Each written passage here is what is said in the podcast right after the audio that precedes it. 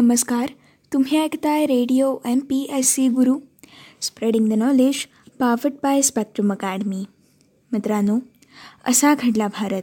या पुस्तकाच्या क्रमशः वाचनाच्या कार्यक्रमात मी आर जे सिद्धी आपल्या सगळ्यांचं स्वागत करते.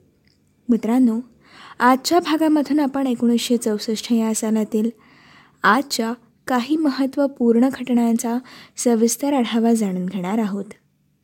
मित्रांनो आजच्या भागातील आपल्या महत्त्वपूर्ण घटना आहेत हवाई दलाच्या लढाऊ विमान निर्मितीसाठी हिंदुस्थान एरोनॉटिक्स लिमिटेड अर्थात एच ए एलची स्थापना कशा प्रकारे झाली? याचसोबत मित्रांनो आजच्या भागामधून आपण पेट्रोलच्या उत्पादनात आणि वितरणात सुसूत्रता आणण्यासाठी इंडियन ऑइल कॉर्पोरेशनची स्थापना ही कशा प्रकारे झाली या घटनेचा सविस्तर आढावा आपण आज जाणून घेणार आहोत. तसेच मित्रांनो आजच्या भागामधून आपण वाराणसीच्या डिझेल लोकोमोटिव्ह वर्क्समध्ये पहिल्या डिझेल इंजिनची निर्मिती कशा प्रकारे झाली? तसेच मित्रांनो आज आपण नायपॉल यांचं भारतावरील अनुभव कथनपर पुस्तक ॲन एरिया ऑफ डार्कनेस हे पुस्तक कशा प्रकारे प्रकाशित झालं आणि या पुस्तकातील काही महत्त्वाच्या घडामोडींचा आढावा आपण आजच्या भागामधून जाणून घेणार आहोत. मित्रांनो सर्वात पहिले जाणून घेऊयात. हवाई दलाच्या लढाऊ विमान निर्मितीसाठी हिंदुस्तान एरोनॉटिक्स लिमिटेडची स्थापना ही कशा प्रकारे झाली? मित्रांनो स्वातंत्र्यानंतर हिंदुस्तान एअरक्राफ्ट लिमिटेड या खाजगी कंपनीच्या माध्यमातून हवाई दलाकरिता लागणाऱ्या लढाऊ विमानांचं उत्पादन करण्यात येत असे. देशाच्या लढाऊ विमान निर्मितीच्या कार्यात सुसूत्रता आणण्याच्या उद्देशाने हिंदुस्तान एअरक्राफ्ट लिमिटेड कंपनीचं एरोनॉटिक्स इंडिया लिमिटेड आणि एअरक्राफ्ट मॅन्युफॅक्चरिंग डेपो कानपूर या संस्थेसोबत विलनीकरण केलं गेलं.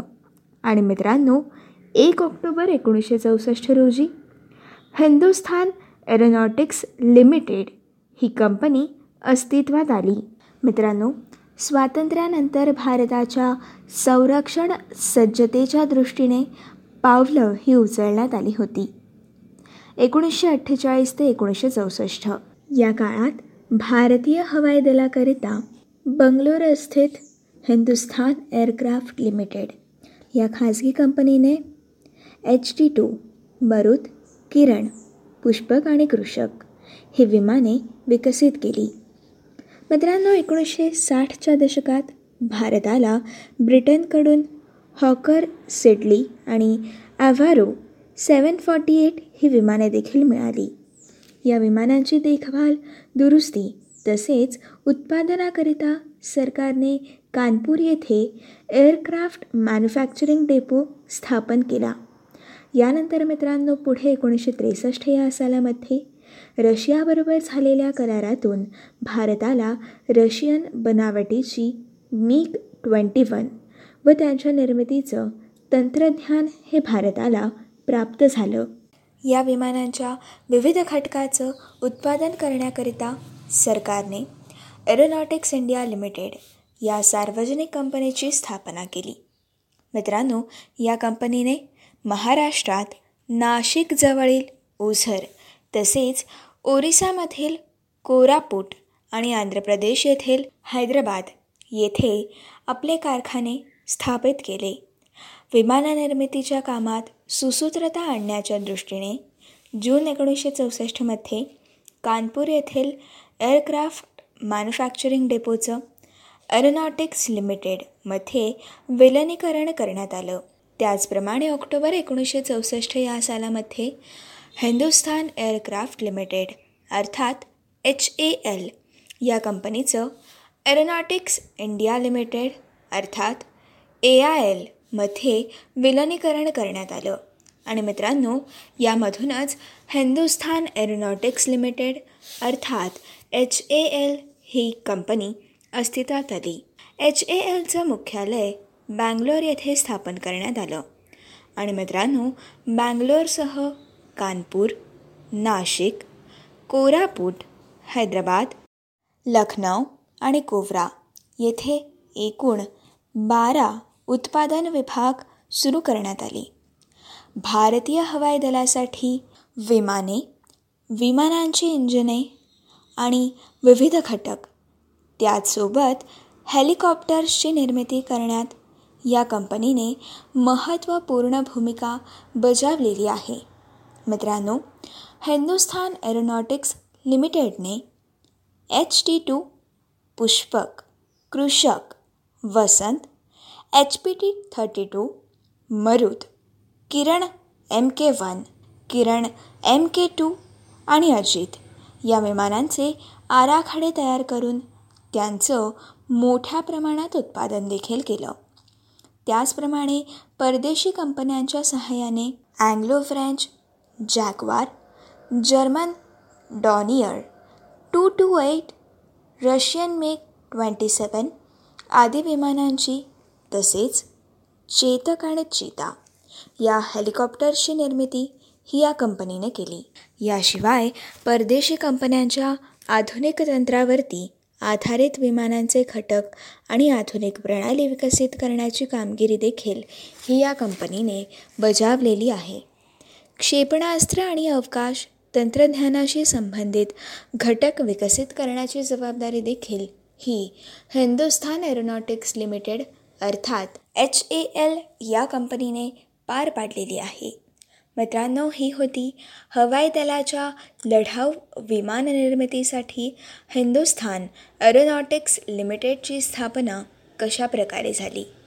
मित्रांनो आता आपण जाणून घेऊयात पेट्रोलच्या उत्पादनात आणि वितरणात सुसूत्रता आणण्यासाठी इंडियन ऑइल कॉर्पोरेशनची स्थापना ही नेमकी कशा प्रकारे झाली?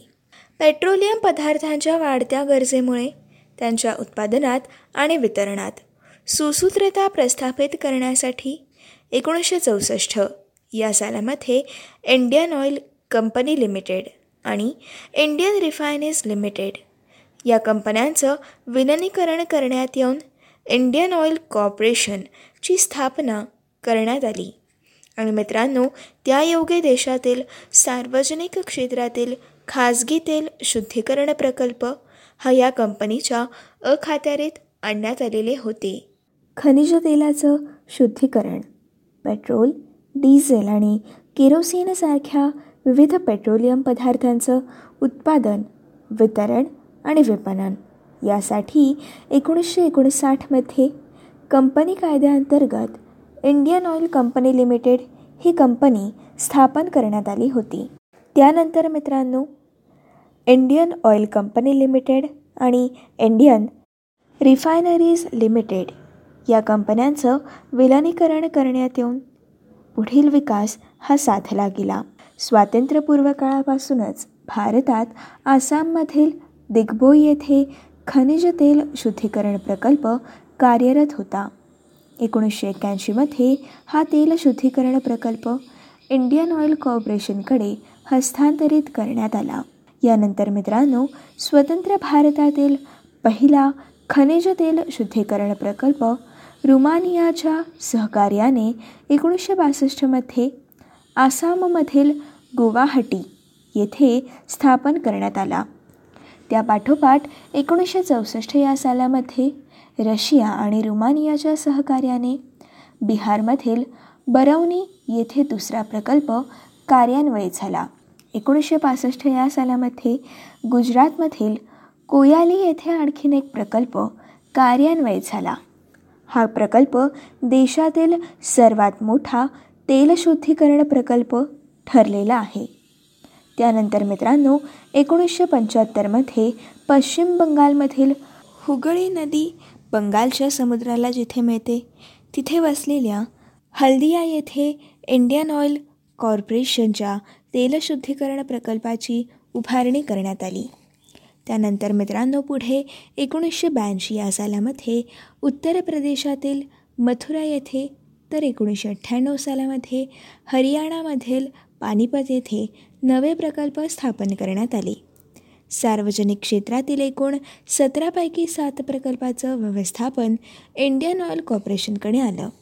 याशिवाय चेन्नई पेट्रोलियम कॉर्पोरेशन आणि Bongaigaon Refinery and Petrochemicals Limited या सहयोगी कंपन्यांचे तीन तेलशुद्धीकरण प्रकल्प देखील इंडियन ऑइल कॉर्पोरेशनच्या छत्राखाली आले. त्यामुळे इंडियन ऑइल कॉर्पोरेशन ही खाजगी तेलशुद्धीकरण व petrol diesel kerosene naphtha paraffin विमानांसाठीचं इंधन यांसारख्या आदी पेट्रोलियम पदार्थाचं उत्पादन आणि विपणन करणारी भारतातील सर्वात मोठी कंपनी ठरली. इंडियन ऑइल कॉर्पोरेशनने देशभरात पेट्रोल पंपाचं जाळं देखील निर्माण केलं. त्याचप्रमाणे संशोधन आणि विकासासाठी उत्तर प्रदेशामध्ये Indian Oil Research and Development Centre स्थापन केलं. मित्रांनो ही होती इंडियन ऑइल कॉर्पोरेशनविषयीची थोडक्यात माहिती. आता आपण वाराणसीच्या डिझेल लोकोमोटिव्ह वर्क्समध्ये पहिल्या डिझेल इंजिनची निर्मिती कशा प्रकारे झाली या घटनेचा थोडक्यात सविस्तर आढावा जाणून घेऊयात. एकोणीसशे एकसष्ट या सालामध्ये स्थापन झालेला वाराणसीचा डिझेल लोकोमोटिव्ह वर्क्स हा त्यातला मोठा कारखाना होता. मित्रांनो या कारखान्यात एकोणीसशे चौसष्ट या साली पहिलं इंजिन तयार केलं गेलं. यानंतर पुढे चित्तरंजन लोकोमोटिव्ह वर्क्स या कारखान्याच्या रूपात काळानुरूप मोठे बदल हे या काळात केले गेले. एकोणीसशे अडुसष्ट या सालानंतर येथे हायड्रोक्लोरिक डिझेल इंजिनची निर्मिती देखील होऊ लागली होती. मित्रांनो या कारखान्यामध्ये एकोणीसशे त्र्याहत्तरपर्यंत वाफेच्या इंजिनची निर्मिती ही होत होती. मात्र नंतर जवळजवळ वीस वर्ष डिझेल इंजिनच्या निर्मितीला या कारखान्याने वाहून घेतलेलं होतं. वाफेच्या इंजिनची जागा डिझेल इंजिननी आणि नंतर विद्युत इंजिननी घेतली. एकोणीसशे चौऱ्याण्णव या सालानंतर डिझेल इंजिनची जागा ही विद्युत इंजिननी घेतली होती. चित्तरंजन कारखाना वगळता भारतात इतरत्र देखील डिझेल आणि विद्युत इंजिनची निर्मिती करण्याचे कारखाने यानंतर सुरू केले गेले होते. एकोणीसशे एकसष्ट या सालामध्ये स्थापन झालेला वाराणसीचा डिझेल लोकोमोटिव्ह वर्क्स हा त्यातला मोठा कारखाना होता. या कारखान्यात एकोणीसशे चौसष्ट या साली पहिलं इंजिन तयार केलं गेलं. मित्रांनो सुरुवातीला या कारखान्यात फक्त भारतीय रेल्वेसाठीच इंजिनं ही तयार केली जात होती. यानंतर मात्र पुढे श्रीलंका बांगलादेश टांझानिया आणि तसंच व्हिएतनामसारख्या देशांना देखील येथून इंजिनची निर्यात ही सुरू झाली होती. मित्रांनो ही होती वाराणसीच्या डिझेल लोकोमोटिव्ह वर्क्समध्ये पहिल्या डिझेल इंजिनची निर्मिती कशा प्रकारे झाली? या घटनेची सविस्तर माहिती. मित्रांनो आता आपण नायपॉल यांचं भारतावरील अनुभव कथनपर पुस्तक ॲन एरिया ऑफ डार्कनेस हे कधी प्रकाशित झालं आणि या पुस्तकातील काही महत्त्वाच्या घटनांचा आणि बाबींचा आपण थोडक्यात आणि सविस्तर आढावा जाणून घेऊयात. मित्रांनो मूळ भारतीय वंशाच्या परंतु इंग्लंडमध्ये स्थायिक झालेल्या व्ही एस नायपॉल या जगविख्यात साहित्यिकाचं अँड एरिया ऑफ डार्कनेस हे त्यांच्या भारतातल्या पहिल्या भारत भेटीतील नकारात्मक निरीक्षणांवरती आधारित असलेलं अनुभव कथनपर इंग्रजी पुस्तक हे एकोणीसशे चौसष्ट या सालामध्ये प्रकाशित झालं. आपल्या एकोणीसशे बासष्ट या सालच्या पहिल्या भारत भेटीदरम्यान आलेल्या अनुभवांमधून तसेच घडलेल्या प्रसंगांमधून आणि आपल्या सूक्ष्म निरीक्षणांद्वारे त्यांनी भारतातील समाजरचनेवर आणि भारतीयांच्या मानसिकतेवर या पुस्तकाद्वारे भाष्य केलेलं आहे. मित्रांनो हे पुस्तक अत्यंत दखलपात्र ठरलेलं आहे आणि त्याचसोबत वादग्रस्त देखील ठरलं. भारताला स्वातंत्र्य मिळाल्यानंतर सतरा वर्षांनी हे पुस्तक आलं. नेहरूंच्या आदर्शवादाचा प्रभाव कमी होऊन अनेक अंतर्विरोध समोर येत होते. आणि याच पार्श्वभूमीवर भारतावरील हे टीकात्मक पुस्तक आल्यावर त्याची बरीचशी चर्चा ही झालेली आहे. यानंतर पुढे मित्रांनो नायपॉल यांनी भारतातील सामाजिक राजकीय आणि सांस्कृतिक वैशिष्ट्यांवर तीक्ष्ण आणि भेदक भाष्य करणारं इंडिया द वुंडेड सिव्हिलायझेशन एकोणीसशे सत्याहत्तर साली. तर इंडिया अ मिलियन म्युटिनेज नाव. एकोणीसशे नव्वद हे पुस्तकं लिहून भारतावरील आपल्या निरीक्षणपर पुस्तकांची त्रिसूत्री त्यांनी पूर्ण केली. व्ही. एस. अर्थात विद्याधर सूरजप्रसाद नायपॉल यांचा जन्म वेस्ट इंडिजमधील त्रिनिदाद येथे एकोणीसशे बत्तीस साली झाला. पण त्यांचं मूळ तसं भारतातलंच आहे. त्यांचे आजोबा उत्तर प्रदेशमधील एका खेड्यातून त्रिनिदादमध्ये स्थलांतरित झाले.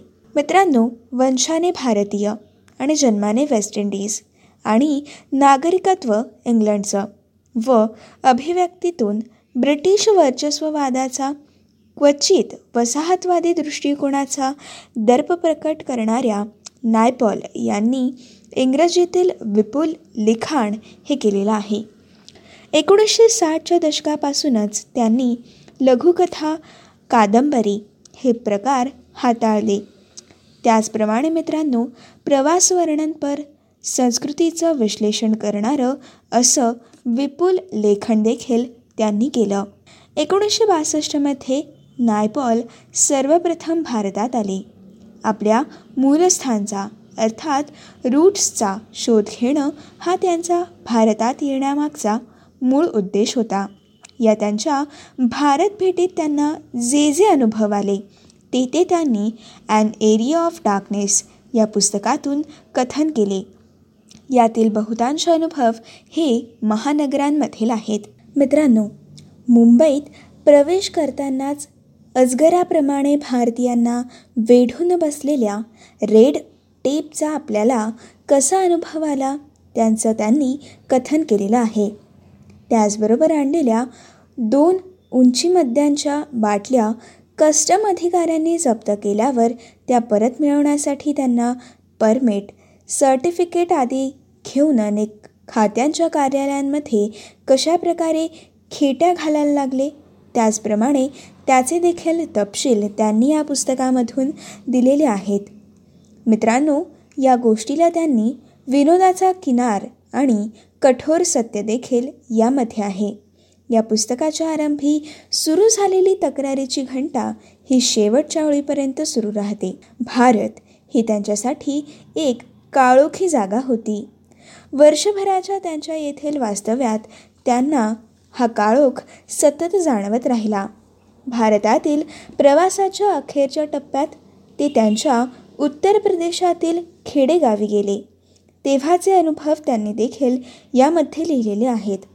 आपल्या पूर्वजांच्या घरात ते नाईलाजाने बूट न काढताच प्रवेश करतात. आपल्या दूरच्या नातेवाईकांना भेटताना खरं तर ते अविश्वासाने घृणेने आणि अहंकारानेच वागतात. मित्रांनो हे प्रसंग वाचल्यावर जरी नायपॉल यांनी आपल्या अनुभवाशी प्रामाणिक असल्याचं जाणवत असलं तरी देखील त्याचवेळी या जाणिवेचा अंधकार आणि धुळीचा कल्लोळ यातून त्यांना बाहेर पडणं कठीण असल्याचं देखील जाणवतं. मित्रांनो त्यांच्या भारतावरील त्रिसूत्रीमधील विशेषत या पुस्तकातून त्यांनी भारताकडे पाहताना साम्राज्यवादी चष्म्यातून पाहिल्याचं प्रकर्षाने जाणवतं. त्यामुळेच इंडिया त्यांच्यासाठी द अदरच राहतो. पण तरी देखील या पुस्तकात त्यांनी येथील सार्वजनिक जीवनात जातीव्यवस्थेचे दर्शन हे आपल्याला कसं घडलं? त्याबद्दल त्यांनी केलेलं मामरेक वर्णन आणि विश्लेषण प्रभावी ठरलेलं आहे. आणि मित्रांनो आज देखील ते कालबाह्य झालेलं आहे. असं म्हणता येत नाही. भारतीय समाजरचना आणि तरतमभावाची रचना हा येथील हिंदू समाजाला लाभलेला शाप आज देखील अस्तित्वात नाही असं म्हणण्यासारखी परिस्थिती आता नाही. नायपॉल यांनी सामान्य भारतीयांच्या मनातील सार्वजनिक उदासीनतेवर देखील कोरडे ओढलेले आहेत. येथील अस्वच्छता पाहून ते आपली निराशा देखील व्यक्त करतात. एकंदरीतच समतोल मूल्यमापन करण्याऐवजी ते सातत्याने भारतीयांच्या मानसिकतेकडे नकारात्मक भूमिकेने पाहताना आढळलेले आहेत. मित्रांनो ते म्हणतात symbolic dress symbolic food symbolic worship India deals in symbolic action भारताबद्दल भारतीय संस्कृतीबद्दल आणि येथील संस्कृतीमधील अनाकलनीय गोष्टींबद्दल नायपॉल यांच्या मनात विरोधी भक्ती असल्याचं त्यांच्या लिखाणातून दिसून येतं. यानंतर पुढे मित्रांनो नायपॉल यांनी भारतातील सामाजिक राजकीय आणि सांस्कृतिक वैशिष्ट्यांवरती तीक्ष्ण आणि भेदक भाष्य करणारी इंडिया द वुंडेड सिव्हिलायझेशन हे एकोणीसशे सत्याहत्तर आणि इंडिया अ मिलियन म्युटनीज नाव. हे एकोणीसशे नव्वद साली ही पुस्तकं लिहून भारतावरील आपल्या निरीक्षणपर पुस्तकांची त्रिसूत्री नायपॉल यांनी पूर्ण केली. भारतावरील त्यांच्या इतर पुस्तकांप्रमाणे देखील या पुस्तकात देखील त्यांच्या विलक्षण सुंदर आणि विशुद्ध अशा भाषाशैलीचा प्रत्यय येतो. त्यांच्या लिखाणातून त्यांची तीक्ष्ण धारधार बुद्धिमत्ता जाणवते. पण त्याचवेळी काहीशा संवेदन शून्यतेने आणि पाश्चात्यांमधील त्रयस्थता राखून केलेली निरीक्षणं त्याचे तपशील कोणत्याही मताशी नातं सांगण्यास दिलेला नकार या सर्व गोष्टींमुळे त्यांच्या लिखाणात एक वृक्ष कठोरपणा देखील उतरलेला आहे. भारतावरील या पुस्तकासह नायपॉल यांचं इतर लिखाण देखील पूर्वग्रहदूषित आणि वादग्रस्त ठरलेलं आहे. परंतु परंपरागत साहित्याच्या साच्यात ते कधीच अडकले नाहीत. हा नायपॉल यांचा विशेष गुण आहे. नायपॉल यांना त्यांच्या प्रभावी लिखाणामुळे अनेक पुरस्कार देखील आणि बहुमान देखील लाभलेले आहेत. मित्रांनो एकोणीसशे एकाहत्तर या सालामध्ये प्रकाशित झालेल्या अ फ्री स्टेट या पुस्तकाला बुकर पुरस्कार लाभला. तर दोन हजार एक साली त्यांना नोबेल पुरस्काराने सन्मानित देखील करण्यात आलं. आफ्रिकेच्या पार्श्वभूमीवरील त्यांचं बँड इन द रिव्हर ही एकोणीसशे एकाहत्तर सालातील कादंबरी वादग्रस्त ठरलेलं आहे. दोन हजार आठ साली ए रायटर्स पीपल हे पॅट्रिक फ्रेंच लिखित नायपॉल यांचं चरित्रसुद्धा प्रसिद्ध झालेलं आहे. त्याद्वारे देखील त्यांच्यावरचा टीकात्मक प्रकाश झोत हा कायम राहिलेला आहे. मित्रांनो ही होती आजच्या भागातील असा घडला भारत. या पुस्तकाच्या क्रमशः वाचनाच्या कार्यक्रमातील सविस्तर माहिती. पुढच्या भागामध्ये आपण असा घडला भारत या पुस्तकाचे सविस्तर वाचन करताना एकोणीसशे चौसष्ट या सालातील पुढील घटना जाणून घेणार आहोत. मित्रांनो आपली पुढील घटना आहे चित्रकार पणिक्कर यांच्या प्रेरणेने कलावंतांच्या वसाहतीची अर्थात चोलामंडल आर्टिस्ट विलेजची चेन्नईजवळ कशाप्रकारे स्थापना झाली? मित्रांनो या घटनेविषयीची थोडक्यात माहिती आपण पुढच्या भागामधून जाणून घेणार आहोत. तोपर्यंत असेच काही वेगवेगळे कार्यक्रम आणि वेगवेगळ्या कार्यक्रमांमधून भरपूर सारी माहिती. तसेच भरपूर साऱ्या रंजक गोष्टी जाणून घेण्यासाठी ऐकत रहा तुमचा आवडता आणि लाडका रेडिओ ज्याचं नाव आहे radio M P S C Guru. Spreading the knowledge powered by Spectrum Academy